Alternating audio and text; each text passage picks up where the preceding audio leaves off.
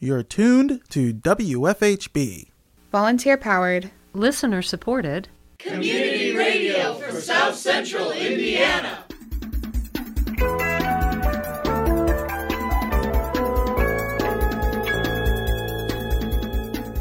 Good afternoon. Reporting remotely for WFHB, this is Benedict Jones. And I'm Lucinda Larnock. This is the WFHB local news for Thursday, October 13th, 2022. Later in the program, we have the latest edition of Prescription for Healthcare, a podcast collaboration between the WFHB local news and Medicare for All Indiana, which is broadcast live the second Thursday of every month. More in the bottom half of our program. Also, coming up in the next half hour, candidates clashed in the Indiana Secretary of State debate this week over election security. That's coming up in your State House Roundup.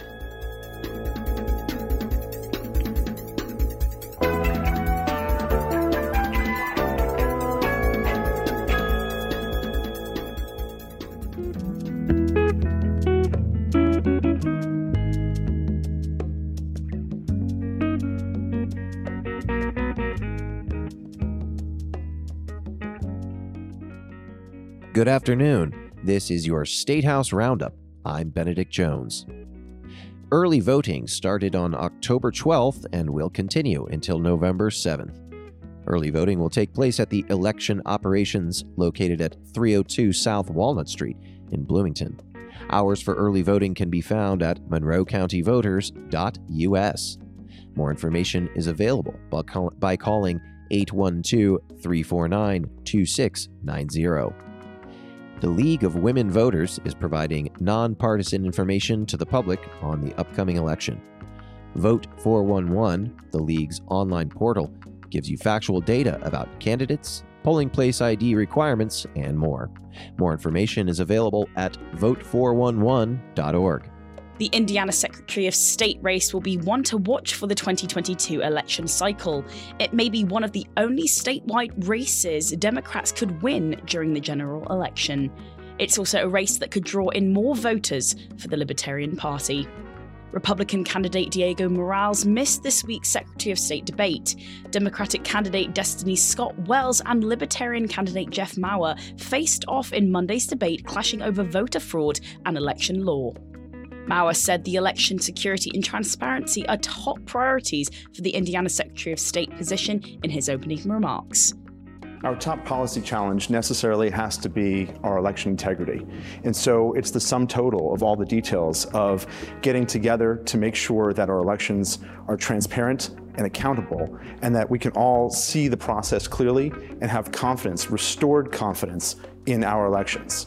So we have to look at all of campaign finance law and all of election law to see, those opportunities where we can make our elections more secure, more transparent.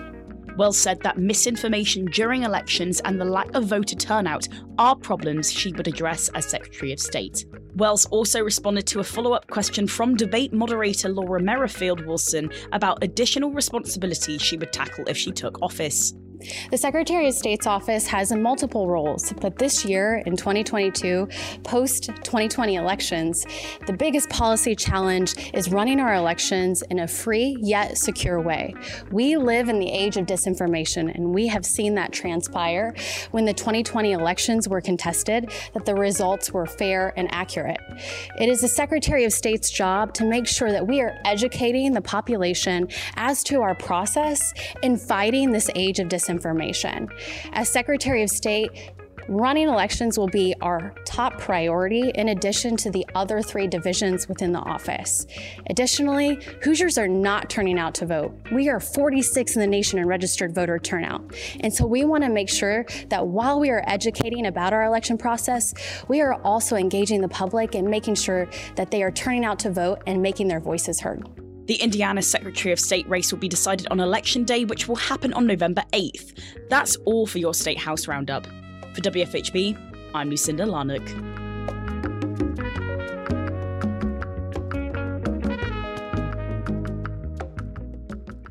At the election board meeting on October 6th, election supervisor Karen Wheeler shared that it is National Voter Education Week and gave some important information on voting. Okay, I do have a couple updates. This is National Voter Education Week from October 3rd to the 7th. If you didn't know that, or if our audience didn't know that, I think that's very interesting. And IU has done different things to promote that. And then October 12th, around noon, of course, our early voting starts October 12th. I should probably just back up a little bit. October 11th is the last day you can register to vote. And you can do that online at indianavoters.com if you have an Indiana driver's license or an Indiana ID. Otherwise, you can send it in or you can come into our office. And if you haven't registered, we really would like that for it to happen. But then on the 12th, we start early voting. And that's at 302 South Walnut Street, where it used to be the Napa building, used to be the blue building. It's no longer blue. It's a very nice beige. Um, it, it looks very, very nice. And it's between the convention center and the Bloomington bus transit right in the middle. We will have more um, signage, more flags. I think it'll be easier to find, although people did do a good job of finding it. Anyway, on October 12th, at noon, we're going to have it's what's called an early voting press conference, and that is with IU Big Ten Challenge Committee slash PACE. They do a lot of things with voter registration, and they're going to have some cameras there, wanting to interview a few people. They want to show how people are coming in to vote. So it's just all good advertisement for us, I believe. County Clerk Nicole Brown explained that the first day of early voting will be held on a Wednesday this year instead of a Tuesday due to Columbus Day. Well, and I would only follow up with a couple of things. One, just because it was confusing to me. Um, so, in case anyone else is confused with October 12th being a Wednesday, the issue is that Columbus Day is celebrated at the state. That is a state holiday. And so that would ordinarily have been the last day to register to vote, but you get an extra day because of the state holiday. It is not a county holiday here in Monroe. And so that is why instead of early voting normally starting on a Tuesday, this year it will start on a Wednesday. It is still 28 days before the election. Um, so I just wanted to clarify that for anybody who may be concerned and show up on a Tuesday. Board Chair Shruti Rana asked for clarification of when exactly online voter registration will end. Brown said that residents have until just before midnight at 11:59 p.m. on October 11th to register to vote. Next, the election board heard from the staff liaison council for community accessibility for City of Bloomington and Community Family Resource Department Michael Shermis about accessibility at polling sites. Brown gave some history to the board before Shermis spoke. One of the things that has happened is Indiana Disability Rights reached out to me um, and asked to meet me at the conference. For whatever reason, we weren't able to meet up. Um, but then they came and supplemented not replaced, supplemented um, some very good work that was done by our good friends a couple of years back, where we went out to visit all of our polling sites, gave us feedback on what was working, what could be improved, that type of thing, and um, and we are we continue to be very grateful for that, and it has made things easier. A couple of things have happened. Um, when the Indiana Disability Rights representative came out, she recommended some language regarding our bathrooms. We had particular language that we were all very comfortable with using, and she disagreed. Um, Mr. Shermis, who is going to speak to us today, learned of that, and he didn't have the background story for why we it was even coming up as an issue so i explained it and i just want to quickly explain it here. I'll try to be very brief but it will lead into why he's talking with us today. There's another county in indiana who changed the location where disabled voters would go in to vote the entrance your your ingress. Instead of putting a sign up that said that the entrance had changed, the sign said, no handicap voting here. You can imagine how that went over to anybody who saw it. And in the age of camera phones, it, it did not go over well in that county. So it is still relayed to clerks as a cautionary tale to make sure your signage says what it needs to say. And so um, we do take care with that. We do not have that issue in Monroe County. I want to be very clear, but there is a little nuance that I'm going to have Mr. Shermis explain, and um, we can have further discussion after that. Would that be fair? Shermis explained his job making sure that buildings are to code to ensure that they are accessible. He said there were a few things they had asked the county to address to ensure accessibility at polling stations. I uh, work with volunteer surveyors to ensure uh, that facilities in Bloomington uh, are accessible. So we do a lot of uh, different surveys for uh, restaurants and retail stores, but occasionally we get asked by somebody to do uh, other surveys. And we worked with board member Turner here uh, to uh, do all of the polling sites in uh, in Bloomington and and beyond. We usually don't go outside of Bloomington, but for this, every member thought that this was important enough that we would uh, break the boundaries and go out uh, and and do them all. I think there were 32 sites at the time. There were. Yeah. And um, I I believe that out of those 32 sites, there might have been five that w- that did not have accessible restrooms, and there were other accessibility issues at various sites. And when we had that full list of here are the barriers, um, the question immediately was raised what are we going to do to mitigate these barriers? Because it's not like uh, you can just say, yeah, we will eliminate that polling site because it's not accessible, because we realize uh, that takes it away from certain uh, uh neighborhoods and areas that need to have a polling site somewhere. So we uh, uh, said, what are we going to do to mitigate those things? And there was back and forth um, on those mitigations. Um, and when we uh, got them and looked them over and reviewed them, we came back with, oh, we suggest these changes, and we did some negotiation. Um, and of course, one of the ones that was the more challenging one was for the restrooms itself, because that's a bigger deal, not having any restrooms. Um, and so we agreed that if we had a sign that was visible um, that said uh, there are no accessible restrooms at this polling site, if you need an accommodation, please come see a poll worker at the front of the line. And uh, everybody agreed that that was a good mitigation, including uh, several people from the Council for Community Accessibility, some uh, uh obviously in wheelchairs, uh, etc.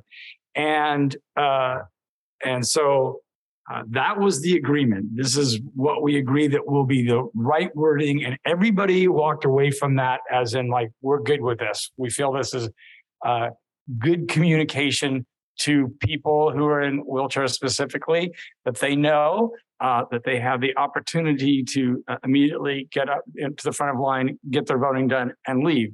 Because sometimes it can be very hard on them waiting in long lines, especially when it comes to restroom issues. And so this was uh, the mitigation we all agreed upon.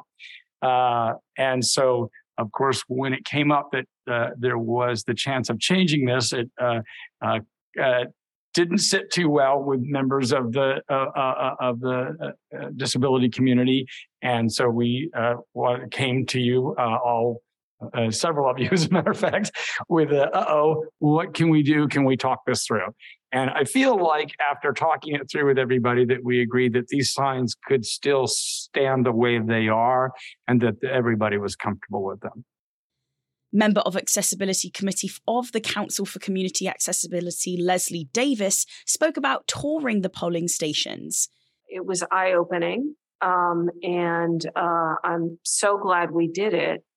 Um, and I feel like we, um, well, of course, we would love for all those churches and other places that are not quite there in terms of accessibility to make changes. Um, we would love more for people with disabilities to be allowed to vote as close as possible to where they live.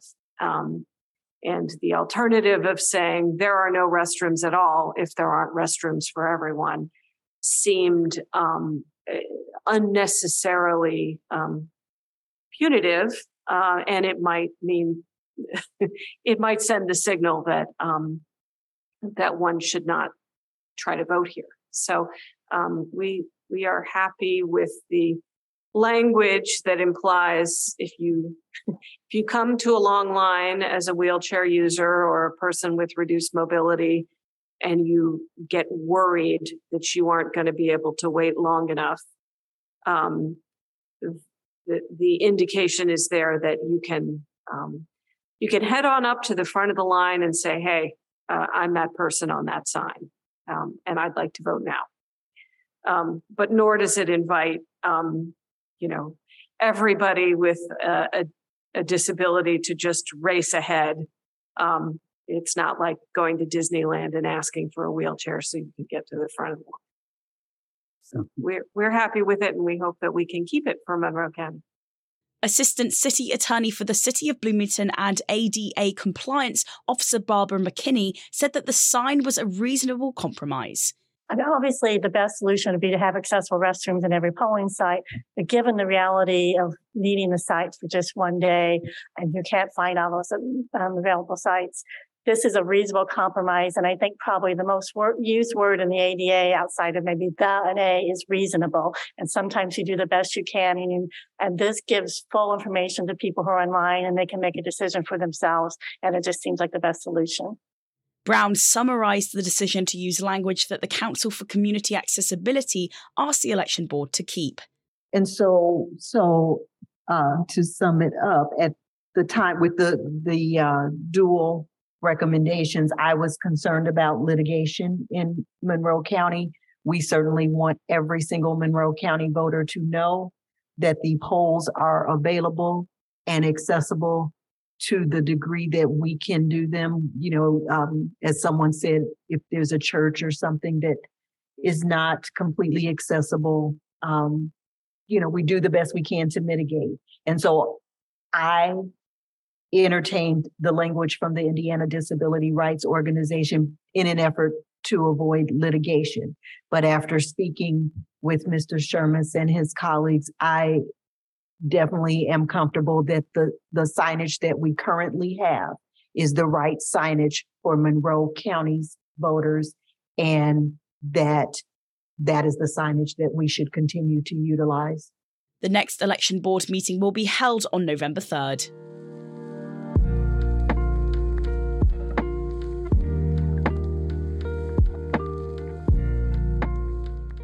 Welcome to Prescription for Healthcare, a podcast collaboration between the WFHB local news and Medicare for All Indiana, which is broadcast live on the second Thursday of every month. This month, hosts Dr. Rob Stone and Karen Greenstone interviewed Paul Kaczocha, a longtime steelworker and Northwest Indiana activist. Paul is the chair of the Northwest Indiana Medicare for All and past president of the United Steelworkers of America 6787. We turn now to the October edition of Prescription for Healthcare.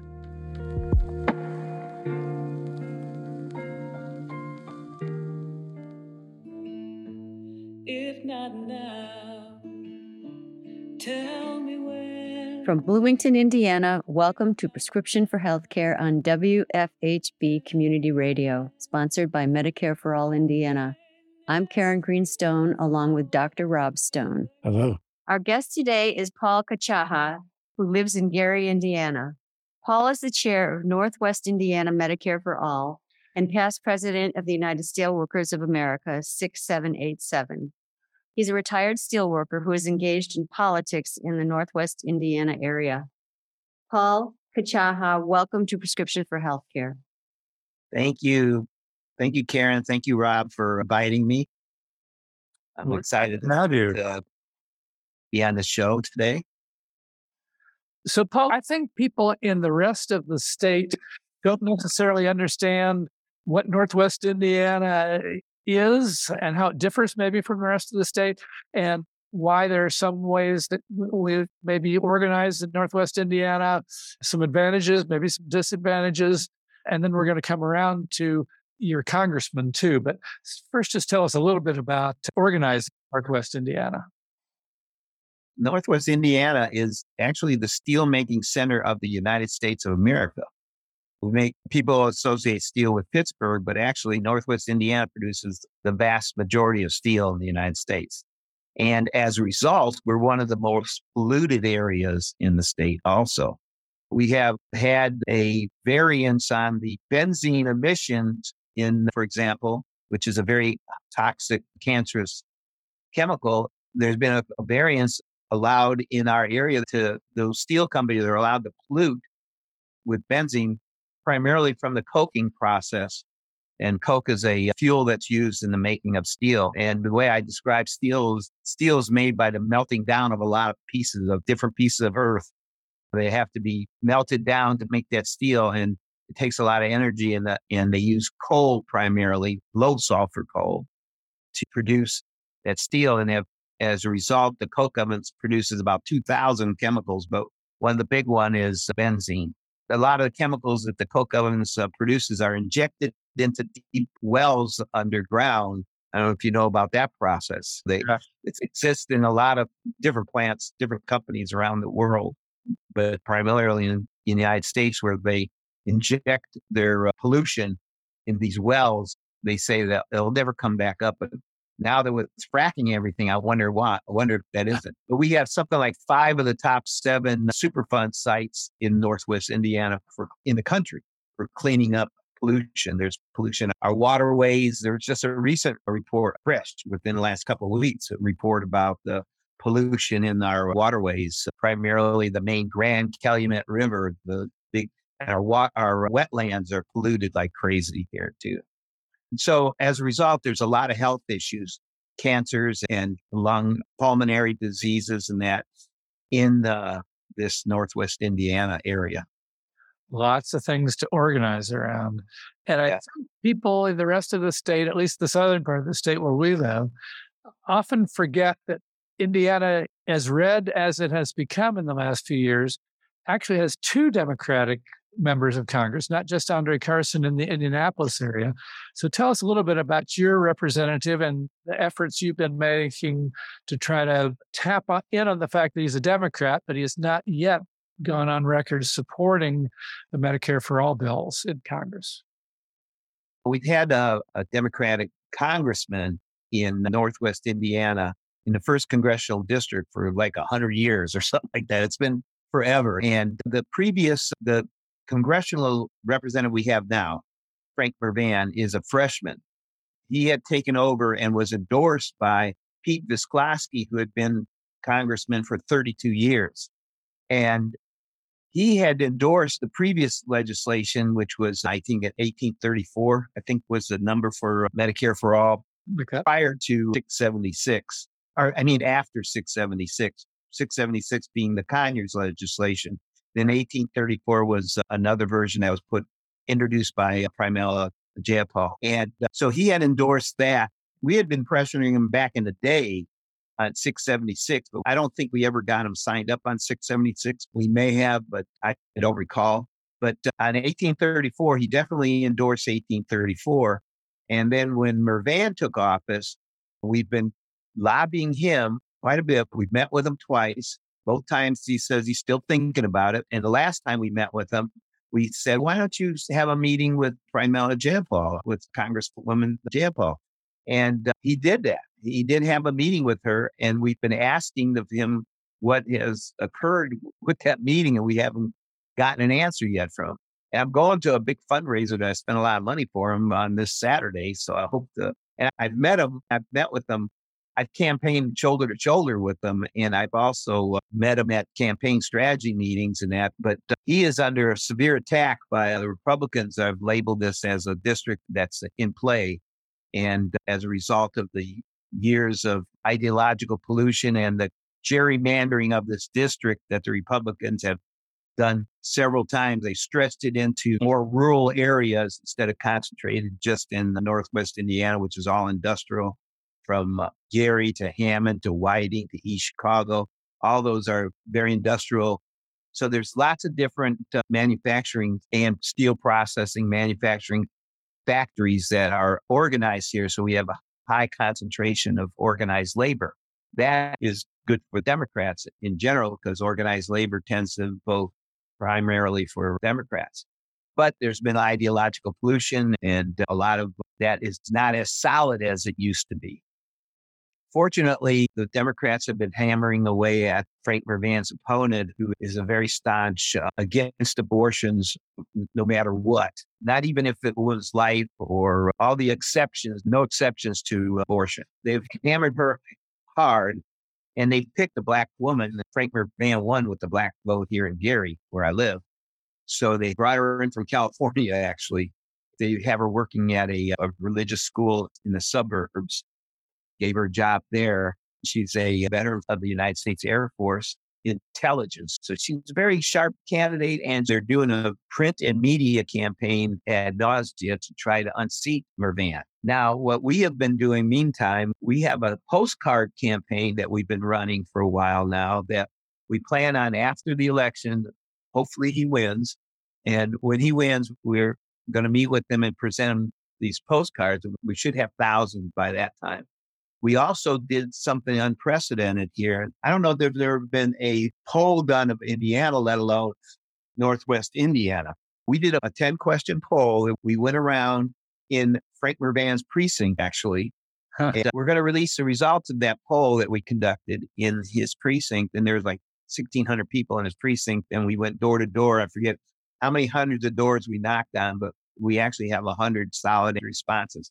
That on a national poll would be a lot. They do national polls on 500 at random responses. Ours isn't at random, though we were going door to door.